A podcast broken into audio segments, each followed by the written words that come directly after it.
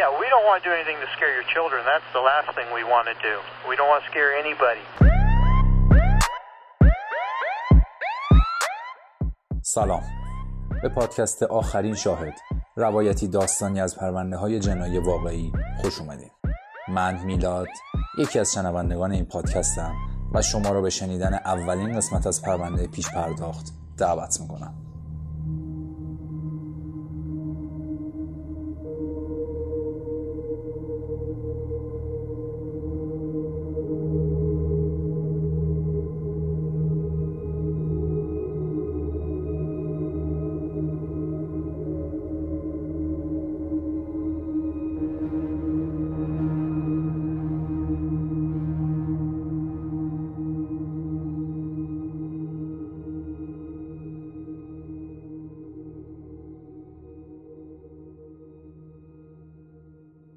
دالیا هیچ وقت روی خوش زندگی رو ندیده بود.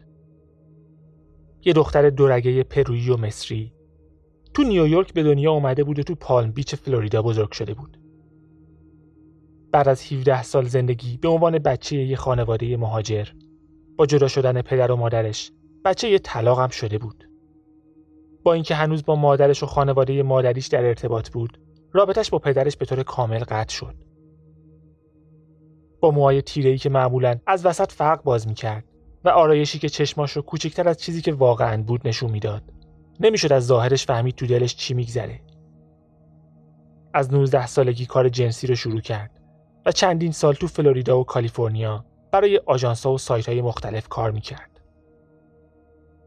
تو سال 2006 تا آستانه یه رابطه عاطفی موفق پیش رفت. هشت ماه رابطه از راه دور با مردی به اسم استنلی داشت. حتی با هم به کالیفرنیا رفتن. ولی زندگیشون زیر یه سقف فقط 6 ماه عمر داشت.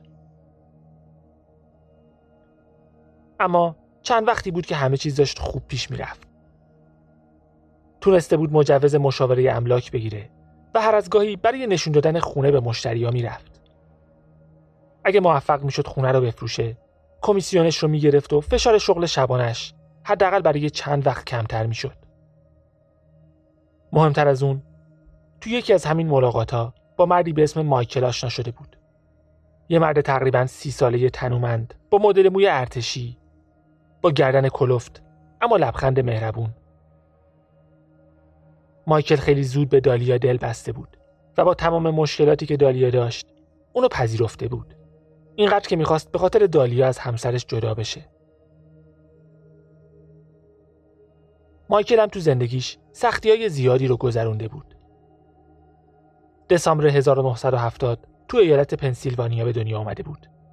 هم پدر و هم مادرش مشکل سوء مصرف مواد داشتن و مایکل بیشتر بچگیش رو کنار پدر بزرگ و مادر بزرگش گذروند. هرچند کمکی بهش نکرد تا خودش از اعتیاد در امان باشه. از همون نوجوانی در حدی که از 15 سالگی به کمپ ترک اعتیاد رفت. وقتی اومد بیرون بیشتر از پنج سال پاک بود. حتی به عنوان مشاور تو همون کمپ مشغول به کار شد. اما تو بیست و چند سالگی دوباره برگشت. می‌رفت کمپ و میومد. گاهی خودش هم مواد میفروخت. یه مدت بازاریابی تلفنی می‌کرد. از روی یه لیست شماره به مشتریا زنگ می‌زد و ترغیبشون می‌کرد از شرکت سکه و ارز بخرن. فروشندگی تو خونش بود.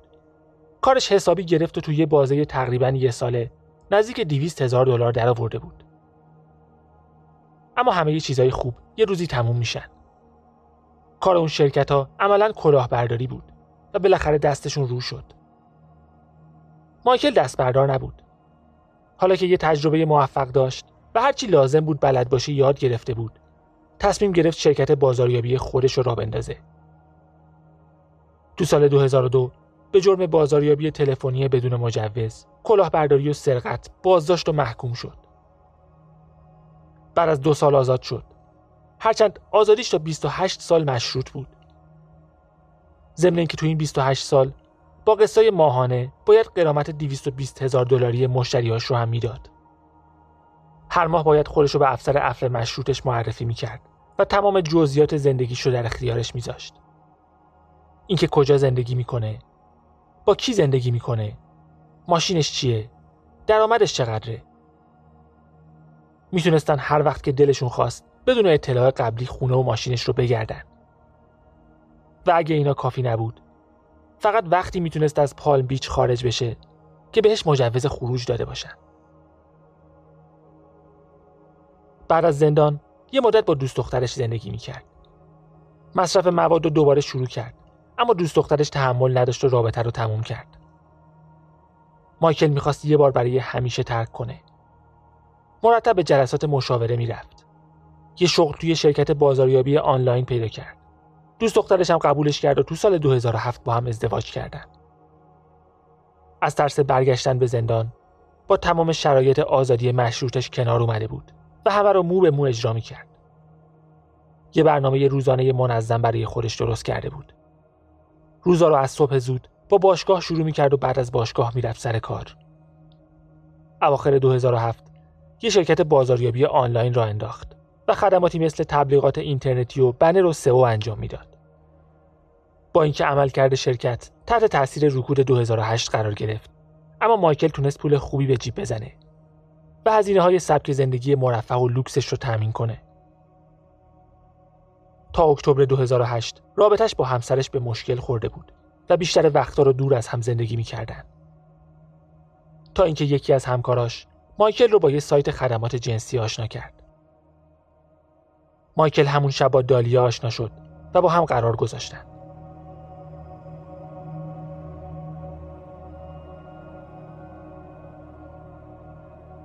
همه چی بین مایکل و دالیا سریع پیش رفت. در حدی که مایکل روز بعدم با دالیا قرار گذاشت و دالیا هم کل شب رو پیش مایکل موند بدون اینکه پولی ازش بگیره. هنوز یه ماه از آشناییشون نمیگذشت که مایکل برای جدایی از همسرش اقدام کرد. دو ماه بعد بیخبر و ناگهانی با یه انگشتر الماس 26 هزار دلاری از دالیا خواستگاری کرد و دالیا با کمال میل قبول کرد.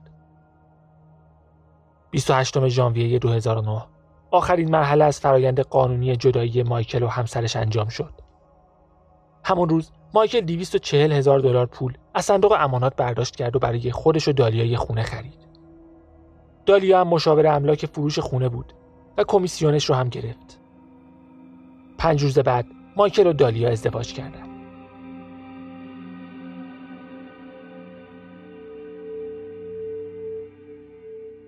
خونه جدیدشون توی منطقه نسبتا مدرن تو بوینتن بیچ فلوریدا بود. تا ساحل ده دقیقه راه بود. با ویوی خوب و دسترسی سریع به چند تا رستوران و کافه و مرکز خرید که کاملا به سبک زندگی شهریشون می‌خورد. مایکل تو خونه کار می‌کرد و دالیا بیشتر وقتش رو در حال استراحت بود. فقط هفته یکی دو بار برای نشون دادن خونه به مشتریا می‌رفت. آخر هفته ها به تفریح و مهمونی و رفتن به ساحل میگذشت. دوست داشتن برن سفر اما شرایط آزادی مشروط مایکل دست و پاشون رو بسته بود.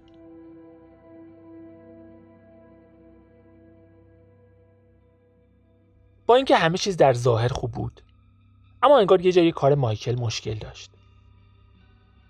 اوایل 2009 تماسای ناشناسی از همسایه هاشون با اداره پلیس گرفته می‌شد. اولین نفر گفت مایکل تو خونه استروید و اکستیسی میفروشه. یه تیم ده نفری از مامورای پلیس کل خونه رو گشتن اما چیزی پیدا نکردن. یه زن تماس گرفت و گفت یه نفر داره با یه شورولت خاکستری تو پارکینگ یه هتل استروید میفروشه. مامورای پلیس خودشون رو رسوندن و فهمیدن ماشین مال مایکل بوده. ماشین رو گشتن اما بازم چیزی پیدا نکردن. چند روز بعد یه تیم ویژه مواد مخدر به یه مرکز خرید تو غرب پالم بیچ اعزام شد. اینجا هم یه نفر گزارش داده بود توی شورولت توسی که تو پارکینگ مرکز خرید پارکه یه عالم مواد دیده. بازم ماشین مایکل بود. پشت لاستیک زاپاس ماشین یه جعبه سیگار پیدا کردن که توش کوکائین بود. حمله کوکائین تو فلوریدا جرم بود و شرایط آزادی مایکل رو به شکل اتوماتیک نقض می‌کرد. مایکل زد زیر گریه گفت 6 سال طرف مواد نرفته و روحش هم خبر نداشته اونجا مواد هست. گفت شاید کار همسر سابقش بوده که می‌خواسته قضیه طلاقشون رو تلافی کنه. پلیس به هر دلیلی حرفش رو قبول کرد. اما فقط چهار روز بعد یه تماس ناشناس دیگه با اداره پلیس بوینتن بیچ گرفته شد. یکی از همسایه ها مایکل رو دیده بود که موهای دالیا رو گرفته و کشون کشون برده تو خونه. بعد سر و صدای زیادی از خونشون اومده بود و همسایه ها نگران سلامتی دالیا شده بودند. پلیس با مایکل و دالیا جداگانه مصاحبه کرد. هر دو نفر تایید کردند که واقعا سر مسائل مالی دعواشون شده. اما هر دو نفر گفتن درگیری فیزیکی در کار نبوده. نه جراحتی روی بدن دالیا بود و نه چیزی تو خونه به هم ریخته بود.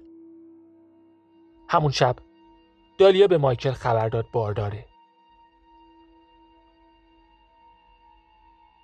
تقریبا یه ماه از این ماجرا میگذشت که یه اتفاق عجیب دیگه افتاد. اول می 2009 یه شماره ناشناس با دالیا تماس گرفته بود. یه نفر خودش رو کارگاه هرلی از اداره پلیس بوینتن بیچ معرفی کرد و بهش گفت می‌دونم داری چی کار می‌کنی. باید خودت اعتراف کنی. دالیا سری ماجرا رو به مایکل گفت و هر دو نفر با استراب و عجله خودشون رو به اداره پلیس رسوندن. سراغ کارگاه هرلی رو گرفتن. اما تو پلیس بوینتن بیچ چنین کسی وجود نداشت. گیت شده بودن اما جدی نگرفتن.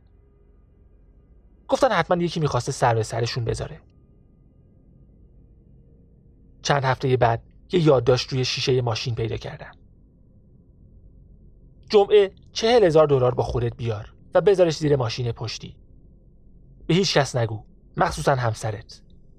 بهت میگم چه اتفاقاتی برات افتاده. داره میفته و قرار بیفته. به هیچ کس نگو. تنها بیا.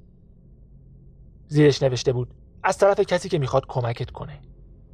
با یه شماره تلفن با پیش شماره میامه دالیا تماس گرفت. یه زن گوشی رو برداشت و تهدیدش کرد. هم خودش و هم شوهرش رو می‌کشه.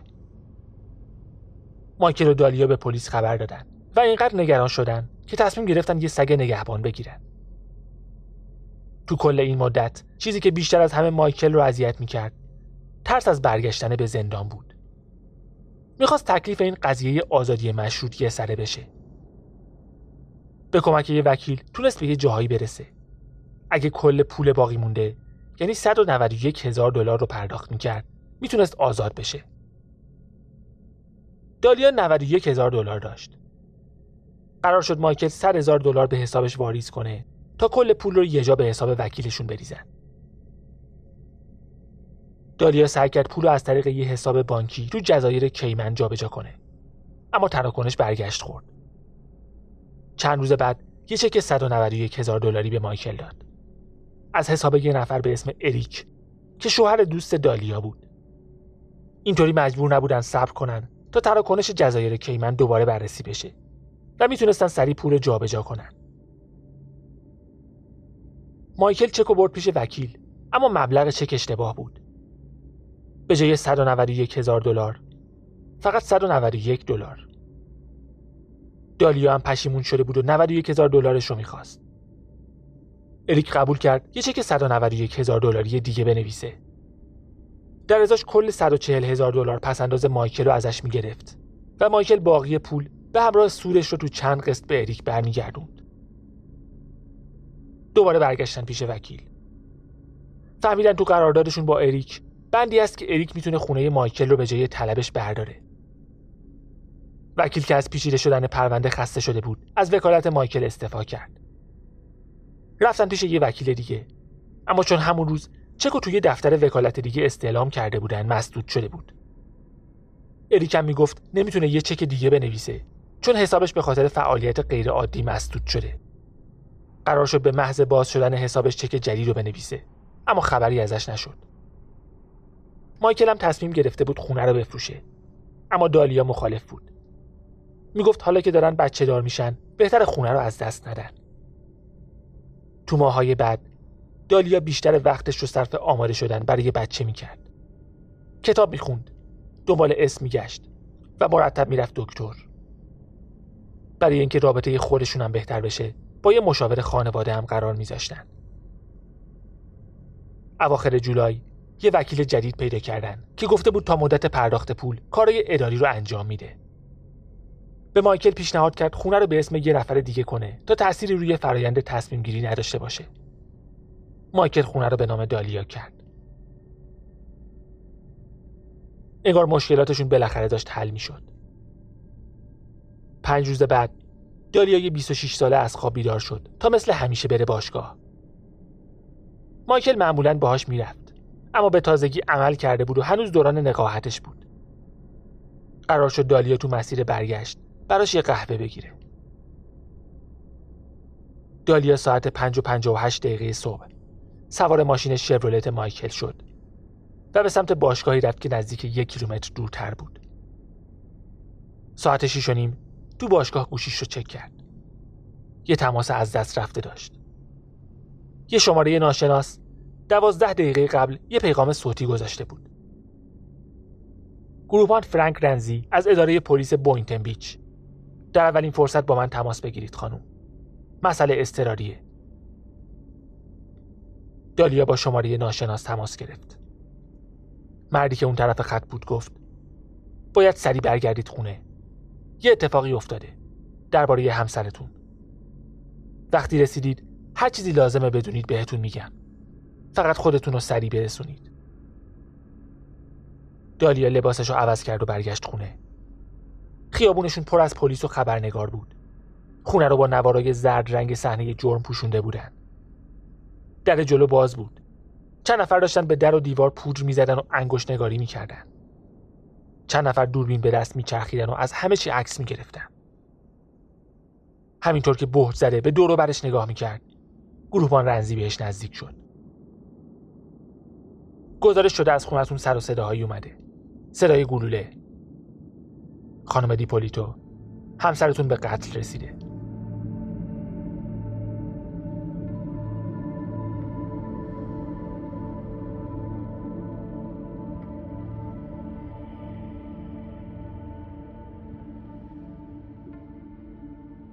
دالیا زد زیر گریه و از حال رفت. گروهبان رزی سعی می‌کرد آرومش کنه اما دالیا التماس می‌کرد ببرنش پیش مایکل. یه مأمور دیگه دالیا رو سوار ماشین کرد تا به اداره پلیس بیاد و تو تحقیقات کمکشون کنه. تو مسیر هر چیزی که می‌دونستن براش توضیح دادن. اینکه صدای گلوله اومده و یه مرد سیاه پوست دیده شده که از صحنه جرم فرار می‌کرد. تو اتاق مصاحبه کارگاه مسئول پرونده ازش پرسید. کسی رو می‌شناسه که بخواد مایکل رو بکشه؟ دالیا گفت اخیرا چند مرد سیاه پوست مشکوک رو دیده. گفت مایکل سابقه خلاف داشته و هنوز به خیلیا بدهکاره. ضمن اینکه قراره تو چند تا پرونده بر علیه چند نفر شهادت بده و شاید یه نفر می‌خواسته ساکتش کنه. گفت با اینکه هنوز بدهکار بود همه جا پوز می‌داد که قرار عفو مشروطش تموم بشه. و شاید یکی از اونایی که هنوز طلبکار بوده خواسته ازش انتقام بگیره. گفت چند ماه قبل یه مرد ناشناس اومده پیش مایکل و باهاش حرف زده اما نمی‌دونست درباره چی. کاراگاه گفت قاتل وارد خونه شده و تو اتاق خواب به مایکل شلیک کرده. دالیا گفت امکان نداره. مایکل هیچ وقت در رو برای کسی که نمیشناخت باز نمی‌کرد.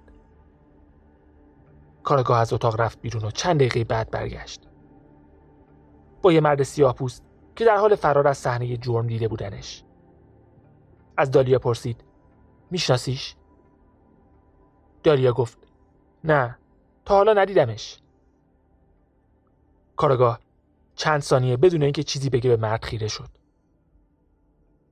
تو به اتهام توته برای قتل مایکل دیپولیتو بازداشتی. تا شنبه آینده و پرده دوم و پایانی پرونده پیش پرداخت. مراقب خودتون باشید و به امید دیدار Dear mama, something's wrong. It's cold for a summer night.